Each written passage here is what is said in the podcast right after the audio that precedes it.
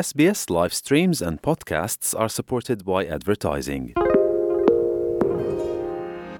Așa cum observăm cu toții, stimați ascultători, sectorul de îngrijire a bătrânilor, în special în Victoria, se luptă de mai mult timp cu infecțiile de coronavirus, ceea ce a dus la peste 100 de decese datorate pandemiei. Există numeroase lecții pentru familiile disperate atunci când iau în considerare îngrijirea rezidențială a rudelor în vârstă în această perioadă dificilă. După cum relata Emi Chen Yuang de la SBS, profesorul Andrea Mayer, specialist în domeniul îngrijirii persoanelor în vârstă și director în medicină și îngrijire comunitară la Spitalul Royal Melbourne, afirmă că există un motiv pentru care facilitățile rezidențiale de profil au devenit focare de infecție COVID-19. If people live together in closer proximity, like in residential aged care facilities, the risk of outbreaks is much, much higher. Afirma profesor Mayer. Ultimul recensământ indică faptul că una din trei persoane cu vârsta peste 65 de ani s-a născut în afara Australiei. Cel puțin 1,2 milioane de persoane în vârstă trăiesc în facilități de îngrijire a bătrânilor, conform datelor din 2017 până în 2018 de la Institutul Australian de Sănătate și Bunăstare. Directorul general al companiei Multicultural Aged Care, Rosa Colanero, afirmă că îngrijirea rezidențială a bătrânilor este adesea ultima soluție pentru familiile provenite din medii culturale și lingvistice diverse. And it means for the family, they feel extra guilty because if then there goes into lockdown and they can't see their family member, it's extra strain, and then you get family members who might have difference of opinion. The anxiety and stress is really quite significant. Afirma doamna Colanero. Perioada medie de așteptare pentru un loc la o unitate de îngrijire a bătrânilor e de aproximativ 5 luni de zile după aprobarea unui profesionist din domeniul sănătății, conform unui recent raport al Comisiei de Productivitate. Rosa Colanero recomandă familiilor să-i aibă pe cei dragi evaluați din timp de medicul lor de familie. Going into residential care, the doctor needs to contact My Aged Care and there needs to be an assessment. Now, usually that assessment specifies whether it's urgent, and, and some people have been assessed for what's called package care and then may have access to respite. You need to be uh, eligible for a government subsidy. Even before you start thinking of which residential facility, there are all these other things that you have to be able to do when you're feeling really stressed. Afirma doamna Colanero. Michel, fost angajat în sectorul de îngrijire a bătrânilor, nu avea idee de cum funcționa sistemul atunci când părinții ei vârstnici au necesitat îngrijiri suplimentare și afirmă că încercarea de a înțelege un sistem format din 3000 de facilități a fost ca și cum ar fi încercat să vorbească o limbă străină. Tatăl lui Michel, decedat în prezent, nu a avut de ales din cauza sănătății sale și a trebuit să se mute la o facilitate de îngrijire pentru bătrâni în urmă cu trei ani. Michel afirmă că, pe de altă parte, e recunoscătoare că mama sa a reușit să intre din timp în sistem, angajând o îngrijitoare care să o ajute la cumpărături și la curățenie, cu câțiva ani înainte de a necesita și ea îngrijire rezidențială.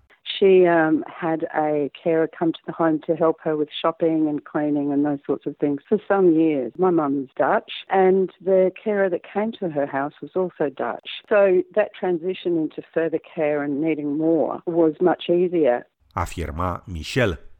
În timp ce Michel este recunoscătoare că facilitatea de îngrijire rezidențială a mamei sale, o unitate non-profit, a acționat independent și rapid – Înaintea directivelor guvernamentale, aceasta a trecut totuși printr-o perioadă deosebit de grea, pierzându-și tatăl cu o zi înainte ca facilitatea să înceapă să restricționeze accesul vizitatorilor. It was a really difficult time, the uncertainty of what's happening in the country, but having just lost your dad and trying to stay connected with your mum was really difficult. Afirma Michel. Familia îndurerată a găsit un anumit confort atunci când facilitatea i-a acordat lui Michel și fraților ei dreptul de vizitare, deși sub restricții stricte. Those visits really sparked her and woke her up again and really helped her to cope better. Also, what they did was have frequent video calls, two or three times a week. That was really important to see her face and for her to see us because clearly she was missing dad and was coming to terms with that. It wasn't perfect, but it made it so much better. Afirma Michelle. Dacă aveți în vedere îngrijirea de scurtă sau lungă durată pentru persoana îndrăgită, profesorul Mayer sugerează verificarea factorilor medicali, sociali și culturali ai unei unități pentru a vedea dacă acestea corespund cerințelor dumneavoastră. Există de asemenea întrebări esențiale pe care ar trebui să le adresați diferitelor părți interesate. safety, safety, safety first. If there was a recent outbreak in the facility, how was that managed? Was the GP involved? How did the management react? If you have a single room, you could isolate if there would be an, an outbreak. Talk to other residents if they feel safe. Talk to other family members. What kind of information has been provided in the last week to actually communicate uh, with the family to get a better idea if the residential aged care facilities, if they are on top of the pandemic. Afirma profesor Andrea Mayer. Mama lui Margaret, născută în Sri Lanka, a trebuit să se mute într-o unitate de îngrijire rezidențială a bătrânilor în momentul în care familia nu a mai putut o păstra în siguranță acasă din cauza deteriorării mentale a acesteia. În final, lui Margaret, care a ales să nu-și dezvăluie numele real, i s-a permis doar să-și viziteze mama și să-i vorbească prin videochat o dată pe săptămână, atunci când serviciile specializate au început să limiteze vizitatorii la toate facilitățile din țară. A fost și este o perioadă stresantă pentru Margaret, ca singura rudă din Queensland, pentru că toți ceilalți din familie nu pot vizita din cauza blocării graniței statale.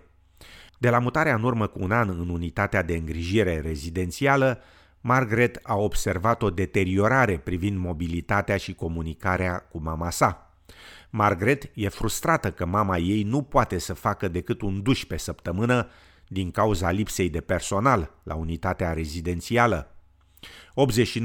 89% dintre participanții la un studiu publicat recent de Federația Australiană de Asistență Medicală și Moașe afirmă că lipsa de personal în facilitățile de îngrijire a bătrânilor reprezintă o problemă serioasă. Margaret e de asemenea alarmată de lipsa echipamentului de protecție personală și de standardele inadecvate de control al infecțiilor la unitatea de lux de îngrijire a bătrânilor, unde se află mama sa. So I've actually been taking my own mask, but it's been very disappointing. And also the temperature, they take people's temperatures. And when you look at the directory of, you know, like all the people that have signed in, every single person has the same temperature. That's absolutely impossible. So clearly the temperature gauge is not working. Afirma Margaret. În mod normal, profesorul Mayer recomandă să se viziteze o unitate de mai multe ori pentru a vedea dacă e curat, dacă personalul e prietenos cu rezidenții și cu vizitatorii și pentru a decide astfel dacă este locul potrivit pentru persoana îndrăgită. În prezent, pe fondul restricțiilor mai stricte cauzate de pandemie, mulți furnizori oferă în schimb tururi virtuale.